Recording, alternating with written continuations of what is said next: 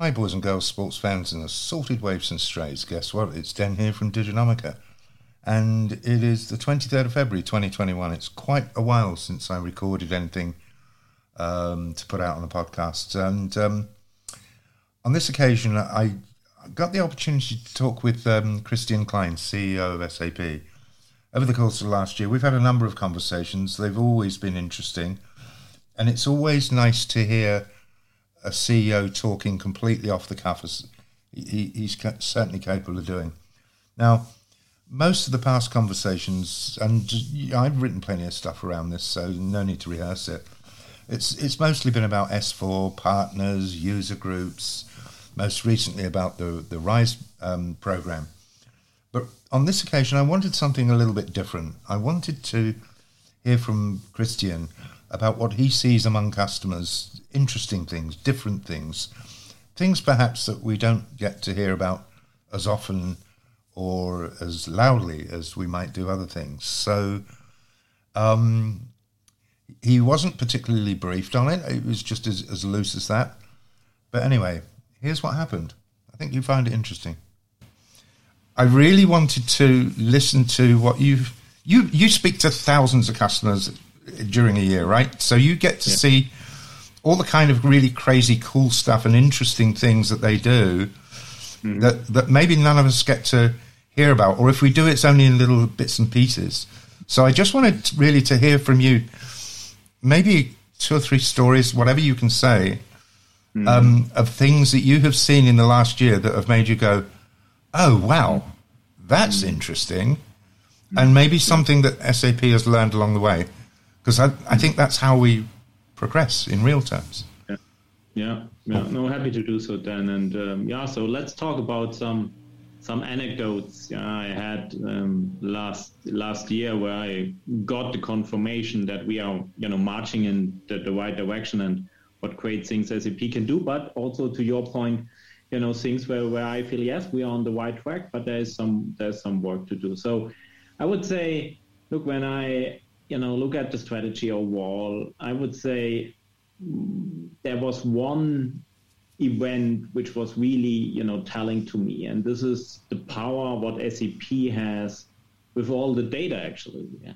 And um, there was the BMW CEO coming to me, um, you know, it was around June, July, and he shared with me some of the issues, you know, what BMW has and the automotive industry has in, in COVID, in times of COVID. He said, look, the point is that, you know, my demand is changing quite heavily now, country by country, because of COVID. And actually, until the time that this, this change in demand is going down the whole supply chain down to the manufacturer for the raw material of the car, it sometimes takes up to three months. And he said, Christian, there are billions, you know, of inventory produced, which no one, you know, will use, and that's real cost for everyone in the whole supply chain uh, of the automotive industry. And he said, Christian, think about it. You actually, you know, have all of these insights. SAP, I mean, we are a customer. You see, you know, what kind of demand is coming in. You see all our order books. But you also have all of our you know main suppliers. You have Bosch, you have ZF, you have you know all of our the brake supplier out of Italy, and and you know you have almost everyone. And he said, so why why don't you do more out of that? Yeah, because when we would have, for example, and then we started to collect use cases. So when we, for example, have a use case, traceability. So, you know, the, the car is anyway connected these days. So when we then say, okay, there is a, a blockchain use case where we can really trace the spare part of a car, you know, down, down really down to the raw material manufacturer, we could immediately, you know, give signals across the supply chain that, okay, there is a certain demand changing, you know, please lower production or increase production and we could really save billions of um, inventory. And then he said, okay, you have this business network. So why don't you bring all of us together so that we can share this data real time and have the traceability with blockchain? And I said, this is actually a fantastic idea. And then we started into the conversation with the other CEOs. We put it them all together. And what came out of that is this announcement of the Automotive Alliance. It took a bit because everyone was a little bit scared to what kind of data yeah, do we actually need to share in order to make these use cases work, and is there a win-win for me? But at the end, everyone signed up, and we are actually already developing, you know, this new uh, business network for the automotive industry. And I'm a big believer you know, when we talk about AI, the automation of business processes, infusing more intelligence into the different parts of the company, I would say this is the next big thing for me then because when you think about that, companies to work today many often in this one-to-one transaction. Demand. Okay, now I have to order supply. I have to inform the manufacturer. I have to, you know, make the logistics work. But it happens, you know, sequentially.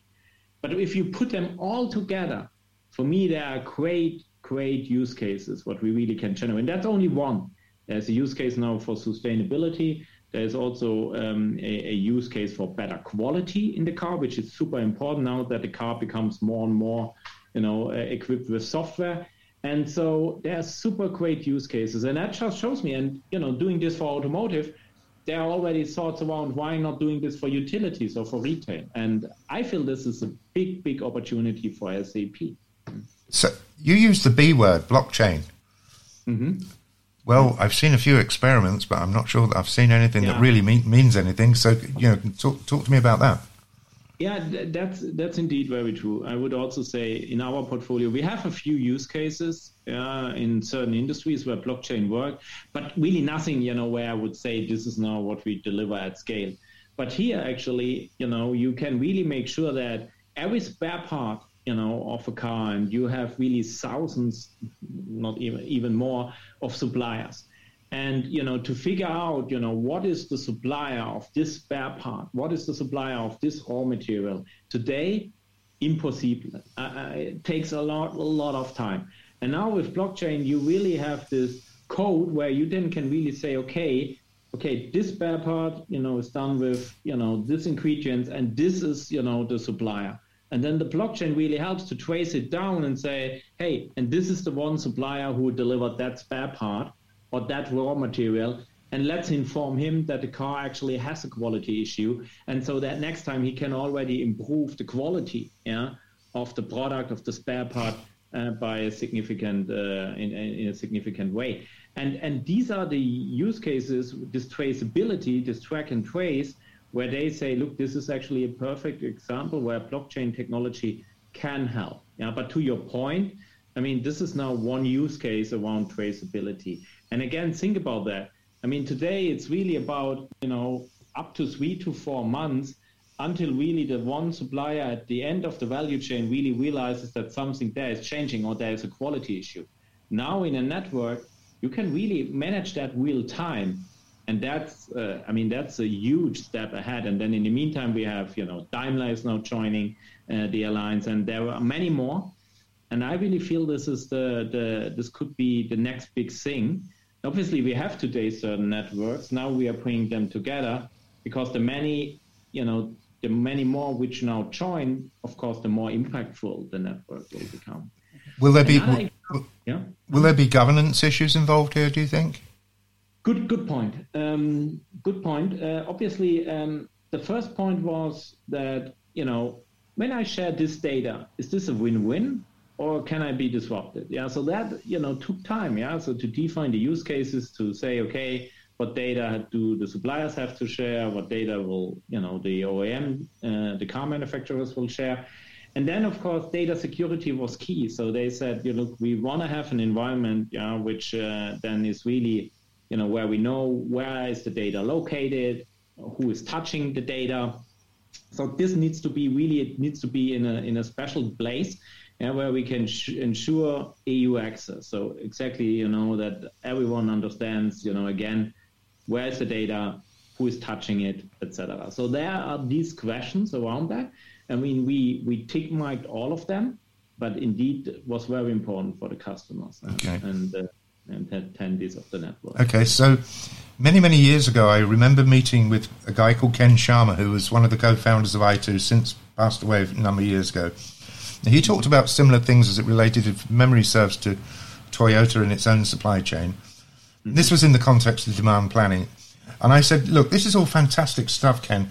I said, but at the end of the day, all of these things always break at the at the smallest point. In other words, the guy who's making the windscreen washer inserts or the bulbs or some some small part that's essential. You know, how are you how are you going to help that guy? He said, "Good question." Do, yeah. Do we still um, have a good question here? Yeah, I mean the the point there then is really about um, as I said, uh, in all of these use cases, um, there were initially concerns. Yeah, when I shared that data, will my business model be disrupted? Yeah. Can I lose something? Do I share too much? Do I give too much insight into how I produce a certain spare part? And um, you know, then we really put the experts together, you know, of all the different companies, of all the different enterprises, and they really figured out, look, there is a barrier in place. This much we are going to share in order to make this use case work so that it's a win-win for everyone so that also the supplier you know to your point then also has a benefit of producing at better quality has access to more buyers in, in the network that that was very key and that of course it, we also help you know this supplier to reduce inventory yeah, because these are real real costs at the end and uh, so these use cases have been worked out. And again, it was it took some time to really make sure that we have these barriers in place. What data will be shared? What data will be not shared? Yeah, and and I guess that's the that's the notion of making such a network successful. Yeah, when there's not a win-win for everyone, it will not fly. You cannot force you know the people and the companies into this network, and that's why it was so important to really figure out that we have a win-win. So where are you up to with this thing? When does it fly? Mm. When does it really fly? When does it really fly? So we have now the first use, use case around uh, the inventory, the demand and supply. Uh, we will have that live uh, beginning of July. Uh, we are already developing that. We are already now onboarding more and more suppliers, more and more car manufacturers uh, to make it extremely powerful. And then July, we want to set the first, um, you know, go live and then of course when we expect the first you know really outcomes for everyone it's around then october november yeah so that we have really onboarded you know all the assets all the data and then actually we actually expecting q4 this this year that they really see then okay uh, the network works and now we see all the outcomes of the use cases we decided on so you are doing this for the automotive industry right Presumably, the automotive industry has modelled what it views as potential outcomes. Mm-hmm. Do you want to give me an indication of the range of outcomes that they're looking at in terms of economic value?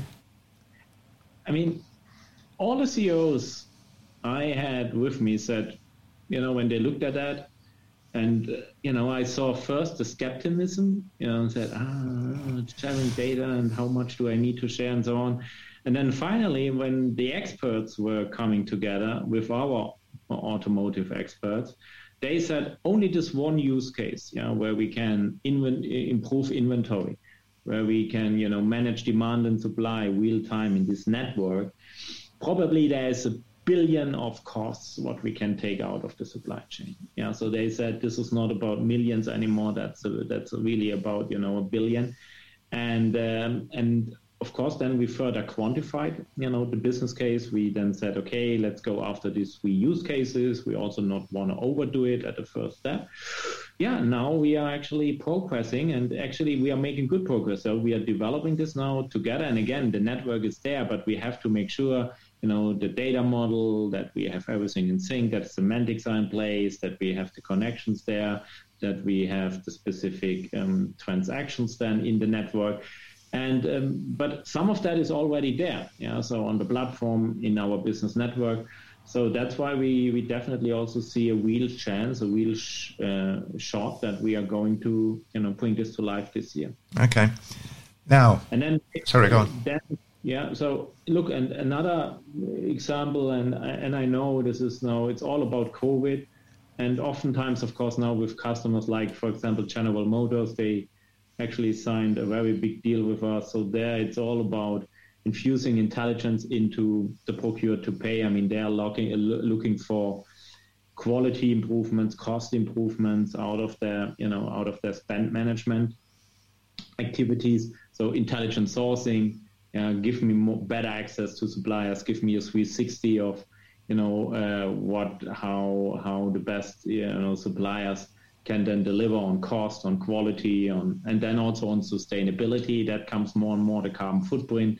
You know, the circular economy is key. I can also share with you another example. And then, of course, you know, on the billing side, yeah, when it then comes to the transactional part of the process, make sure that we further automate that, that we go into, you know, real-time billing and uh, you know just also reduce my manual efforts i'm having you know today at the back end of procure to pay. So that's uh, general motors. And we have many other examples like with E.ON we are now doing an industry use case where we said okay let's really give them intelligent pricing. So meaning okay how high is the flight risk of um, you know an end consumer of E.ON and you know what kind of price sensitivity does the field need to have in order to make this you know a consumer stay or is there any you know nice offering yeah, which can convince a consumer to stay in case actually there is a, a flight risk? So there's a lot what we are doing around pricing in the CPQ environment but also with um,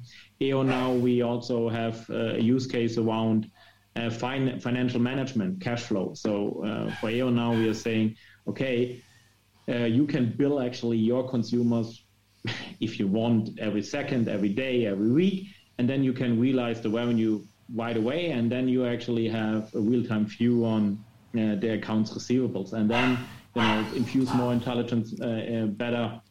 Is that my dog? Just a second. Yeah.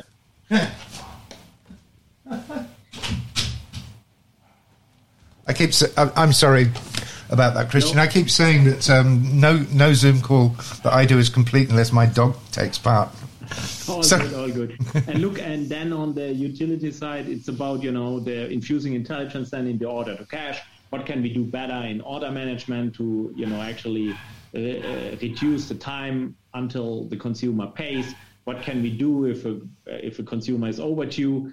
Uh, again, is there an intelligent payment plan which you know worked for other customers? So this is something you know where where this customer did run SAP before, but on a very transactional basis. Yeah, so order to cash did run mm, very reliable, but now with new technology we can make this process more intelligent with the outcome actually that the cash flow is improving and of course the real-time steering yeah because now you know every second you know how much revenue is already in the books and how does the metering work. Um, another one is retail. Uh, coming back to uh, sustainability, I mean Unilever, Nestle. I mean they as also we see that of course also with oil and gas we have a collaboration with shell on sustainability uh, reducing the carbon footprint reducing the circular economy and there's also now uh, where we are helping is now building a network with all of the suppliers you know making the carbon footprint transparent you know, and helping to move uh, these customers more to the circular economy. And this is, you know, where we work together to really, you know, build this transparency in the supply chain. And then again, uh, to make conscious decisions around how can these two companies also on the production side, on the supplier side, also, you know, will reach um, their uh, carbon footprint targets yeah, by not always making decisions based on cost or quality, but also have having sustainability and a carbon footprint in mind. And this is then what I clearly see. I mean, I said it as Sapphire, but it's really obvious. Yeah. So these companies have a lot of pressure. Yeah, that really they also become you know more sustainable as we SAP as well. And I guess that's an overarching trend where we, again, based on our business process knowledge and based on our technology, we can definitely contribute a lot to that. And we, so we are co-innovating on that. There's also now the first app coming out this year, uh, again helping you know to move more to the circular economy and the supply chain. We are now making the carbon footprint uh, more transparent, measuring it, and that's the first step. Then, yeah, in also then in order to reduce then finally uh, the carbon output of, of an enterprise. So that's that's on that one. And yeah, so uh, vaccine, I, I shared it then. I'm not sure if you heard it at earnings. Uh, so also there we have the for for the vaccine production we have actually uh, the um, the vaccination hub where we actually put together companies like CureVac, McKesson, and others to really make sure that we also orchestrate the logistics, the supply these days, considering certain lockdowns to really make sure that you know they can really produce and of course then finally also deliver the vaccine. And these are real use cases. So this is you know what our software does. Of course we cannot avoid you know any delay. Like now last week in in Texas there was this winter storm. Obviously this is you know hard to hard to predict uh, very early. But again also there we then can make sure okay how can we still you know deliver the vaccine to the different warehouses to the vaccination centers and so on? This is what sap does and i feel then these are great use cases yeah not only to do business with but also to underscore why we're always saying uh, sap helps the world to run better. And of course for me also i mean we have um, with the at the world economic forum we also uh, you know, did certain use cases with AI around, um, you know, the, the overfishing in the sea. We also have certain use cases about child slavery, yeah, where we actually also put alerts into procurement, you know, where we say, hey, there was, you know, once a supplier, this was the supplier where we actually have to put alert on because we saw news that they were, you know, actually connected to child slavery. So these are things, yeah, which we which we do, which is not, first of all, immediately making a business case economically viable. But for me, these are great things uh, where we also can help the customers yeah, to, to, to make the world better. Okay, so uh, out of all of these experiences, all these things that you've been working on the last year or so, Christian, just give me mm-hmm. one takeaway, one thing that you believe SAP has learned that maybe it it is brand new to it that you think, you know what, this is going to make a real big difference to us? I mean, for me, clearly the business network is a huge, huge opportunity yeah, to really completely change how enterprises in a certain industry work. That's the first one.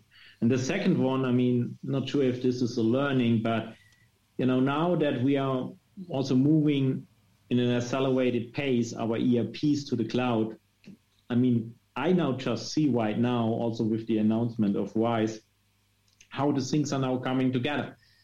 You know, when you have now a domain model which you're going, you know, which we are now sharing on the on the platform, when you actually now see how you know a customer can really access this domain model. We with Data Warehouse Cloud, we also can combine it with unstructured data.